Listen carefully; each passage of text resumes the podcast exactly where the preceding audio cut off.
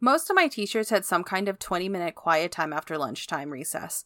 At around 11:30, my entire class and I piled into the hallway and stood in line if you wanted hot lunch. We paid the lunch lady our 75 cents each at the front or used one of those punch cards the kids with prepaid lunch had.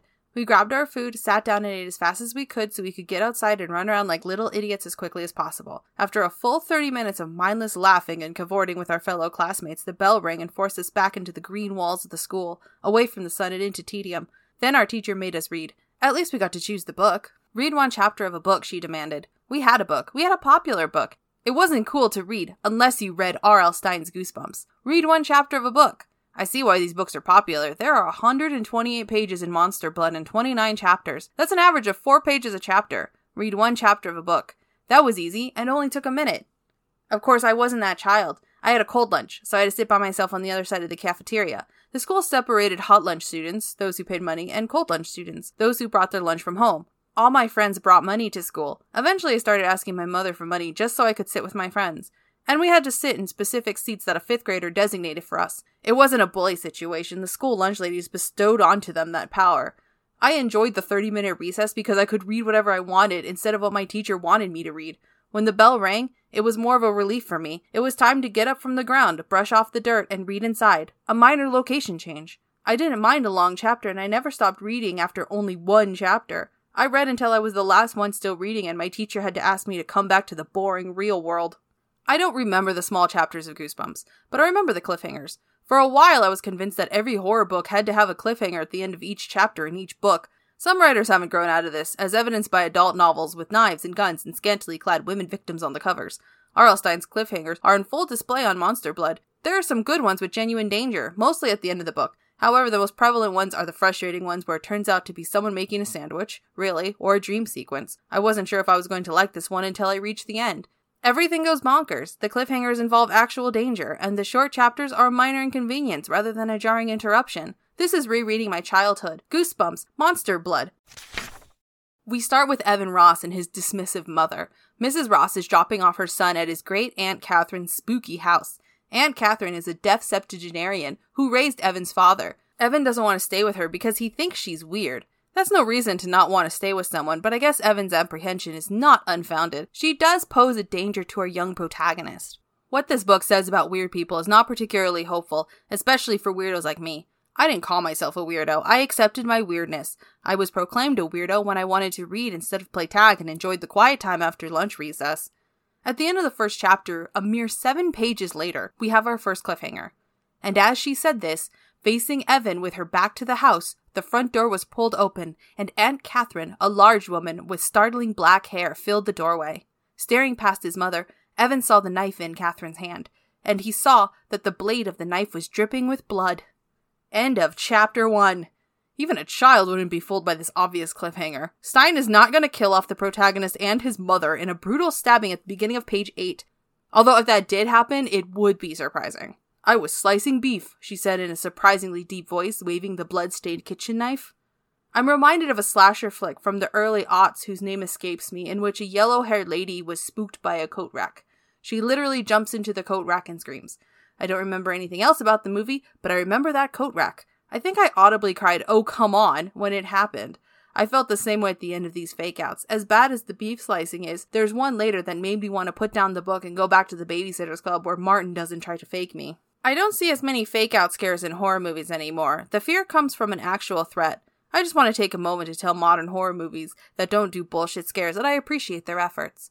While Mrs. Ross speaks with Aunt Catherine, the old woman grabs Evan's arm and jerks it around. Evan complains that she hurt him, and Mrs. Ross completely dismisses her son's concerns. I get that Evan is a whiny kid, but if he thinks the woman was rough with him, she should listen to him and admonish Aunt Catherine. If Aunt Catherine is worth anything, she'd apologize and promise to try to be softer with her nephew.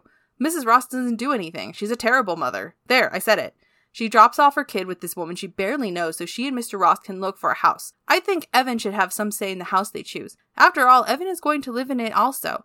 Of course, if she were a better mother, we wouldn't have this book. She leaves and Evan explores his temporary living quarters. He finds a library of science books and assumes Aunt Catherine was once married. Hey, Evan, women can like science too, buddy. Then a demon attacks him at the end of the chapter. No, not a demon. No actual danger. It's a cat. Aunt Catherine's cat named Sarah Beth. At first, I thought it was Scarabeth. I wish it was Scarabeth. Evan takes his dog Trigger out for a walk, and a hand touches his shoulder. End of chapter. The hand belongs to a neighborhood girl named Andrea, but she hates that name and prefers Andy. I like that she went by Andy and liked to joke around. Evan quickly sexualizes her and describes her clothing every time he sees her, but as a character, I found her bravery and sense for adventure interesting. This stark difference between the two made me wish the book was about her instead of Evan. Intrepid Andy and her new kid in town sidekick Evan. Andy takes Evan to a toy store run by a misanthrope who seems to especially hate children. Hey guy, if you hate children, don't open a toy store. When a child expresses interest in something, he won't sell it to them. Evan finds a container with the words Monster Blood on it. He's willing to buy it, but the owner says it's not good and won't sell it to the boy. If he knew there was something cursed with the Monster Blood, that would make sense. It would force Evan into theft or some other plot point. However, the owner acquiesces and sells the container to him without much coaxing. I don't know why the man didn't just sell it to the kid. I don't know why Arlstein spent so much time with this man. The store closes later in the book and we never see this guy again. It's no surprise to me why the store shut down. Evan takes the Monster Blood and Andy to Aunt Catherine's house. He shows his old aunt the container. She rolls it around and gives it back to him without any trouble. They pop it open and it falls out like flubber. It bounces around and they take it outside to play with it in a charming scene that ends with Trigger swallowing a large chunk of it. They wonder if it's poison.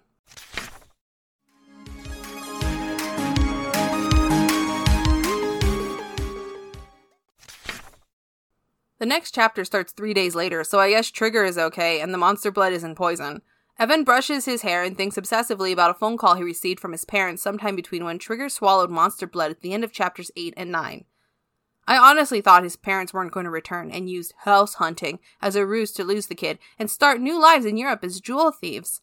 Later, Evan meets the neighborhood bullies, two hulking twins named Rick and Tony. Andy intervenes before the twins can attack Evan, but they steal her bike. So they go back to his house and find Trigger suffocating. He rips off the dog's collar, and the kids notice that Trigger has doubled in size. Chapter 13 starts with Trigger running around after Rick and Tony as Evan tries to catch up with his dog. Suddenly, as Evan watched in horror, the dog raised up on his hind legs. He tilted his head to the sky and let out an ear-piercing howl. Not the howl of a dog, a creature howl. And then Trigger's features began to transform. His forehead burst forward and enlarged. His eyes grew wide and round before sinking under the protruding forehead. Fangs slid from his gaping mouth, and he uttered another howl to the sky, louder and more chilling than the first. "He's a monster! A monster!" Evan cried. "Oh boy, this is getting good!" And woke up. Fuck you. A harmless dream. Except that something still wasn't right. The bed, it felt so uncomfortable, so cramped. Evan sat up, alert, wide awake now, and stared down at his giant feet, his giant hands, and realized how tiny the bed seemed beneath him, because he was a giant now. That makes sense. The Monster Blood made Trigger larger, so logically it would make him bigger. I see wacky giant child shenanigans afoot. Because he had grown so huge, so monstrously huge, and when he saw how big he had become, he opened his mouth wide and began to scream. Oh man, a cliffhanger! Is Evan now going to wreak havoc on his crazy aunt? Will he get revenge on the bullies? I can't wait for the next chapter. His screams woke him up. This time, he really woke up. Oh, fuck off! Slams book down, walks out the door, leaves her life free from dream sequences, starts a new life, book free in the mountains of Oregon. Is a lumberjack now. I was livid. Something interesting was finally happening, and I was interested to see how Evan deals with his new demon dog. It was all a dream. Fine, whatever. Then I wanted to see how Evan acclimatizes to his new size and what would be a wonderful, yet obvious, allegory for puberty. Maybe he could overcome the neighborhood bullies and stand up to his mother. How could you leave me with a crazy woman and not ask for my input regarding a house? I live there too. It's all part of growing up. No, I get a dream fake out. I wanted to give up. I wanted to put the book down and give my review without having read the rest of the book. But I kept going. I kept reading. I recently read the first Goosebumps book, Welcome to Dead House, long before I decided to write these. I'll get around to it. I loved Welcome to Dead House. It was the kind of spooky book that got me into horror as a child. I had to give him a second chance, and well, the ending is okay. It's an improvement over the dream fakeouts, but my expectations were pretty low. Let's get to the ending, but first, we have some quick events to get through. Evan and Andy take Trigger to the veterinarian. I don't know who paid for the visit. I can't imagine the kids footing the bill, and there isn't a scene where they abscond with the dog, like a vet visit and dash. Aunt Catherine has nothing but disdain for Trigger, so she's not paying. The vet says that Trigger is healthy, but he's a little large for the breed. Nothing to worry about.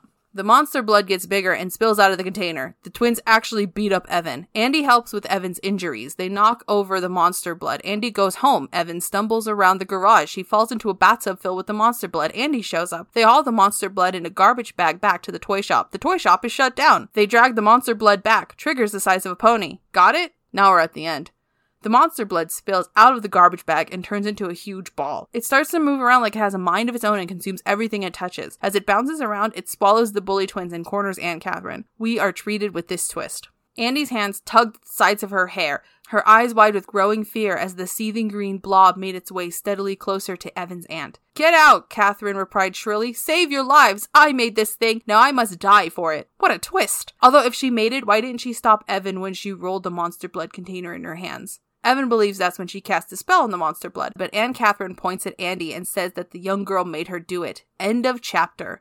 She wasn't pointing at Andy, but Sarah Beth, the cat. Then something batshit happens. All eyes were on the cat as it rose up, stretched and grew. And as it grew, it changed its shape, became human, with shadowy arms and legs in the eerie darkness. And then the shadow stepped away from the darkness. And Sarah Beth was now a young woman with fiery red hair and pale skin and yellow eyes, the same yellow eyes that had haunted Evan since he'd arrived. The young woman was dressed in a swirling black gown down to her ankles. She stood in the doorway, staring accusingly at Catherine. "You see, she's the one," Catherine said quietly now, and the next words were intended only for Sarah Beth. "Your spell over me is broken. I will do no more work for you."